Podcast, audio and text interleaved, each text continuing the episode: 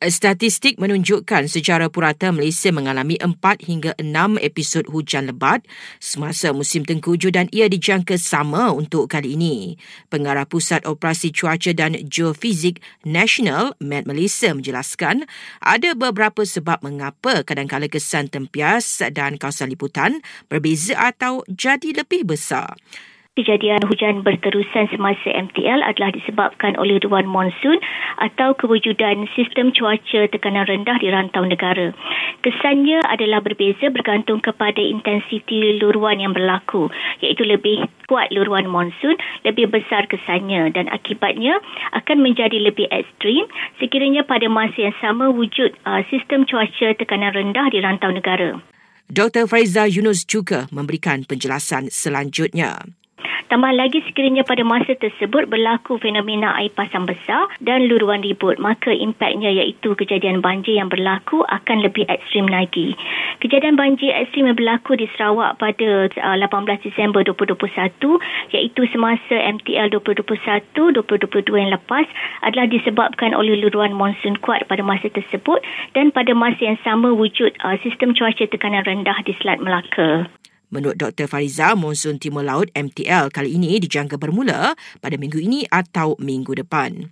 MTL ini dijangka berlanjutan sehingga Mac 2024. Dalam tempoh ini dijangka berlaku 4 hingga 6 hujan lebat berterusan. Hujan berterusan boleh berlaku di sepanjang hari hingga ke beberapa hari dan semasa MTL juga sebagai negara beriklim tropika boleh berlaku ribut peti berserta hujan lebat dan angin kencang dalam tempoh kurang dari 6 jam pada pada waktu awal pagi dan juga petang. Di samping negeri-negeri pantai timur, Johor dan Sarawak, negeri-negeri lain juga perlu bersedia dengan kemungkinan banjir. Namun negeri-negeri lain juga perlu bersedia kerana seperti yang dimaklumkan tadi, sekiranya luruan monsun yang berlaku adalah kuat dan pada masa yang sama wujud uh, sistem cuaca tekanan rendah di rantau negara, hujan monsun boleh juga berlaku di negeri-negeri lain di Malaysia.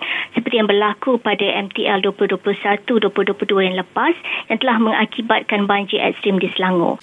Justru menurut Dr. Fariza, persediaan menghadapi musim tengkujuh turut perlu dilakukan oleh orang awam di seluruh negara.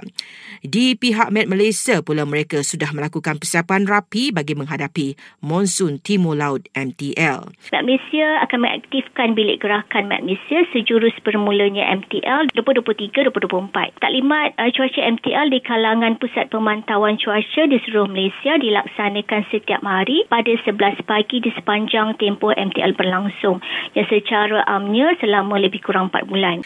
Beliau juga memaklumkan saluran yang digunakan untuk mengkoordinasi dan menyalurkan maklumat dengan agensi-agensi bantuan dan orang awam. Penyediaan dan perkongsian maklumat dan amaran cuaca terkini kepada agensi besan bencana dilaksanakan melalui WhatsApp group, SMS, uh, email dan fax di peringkat pusat negeri dan daerah.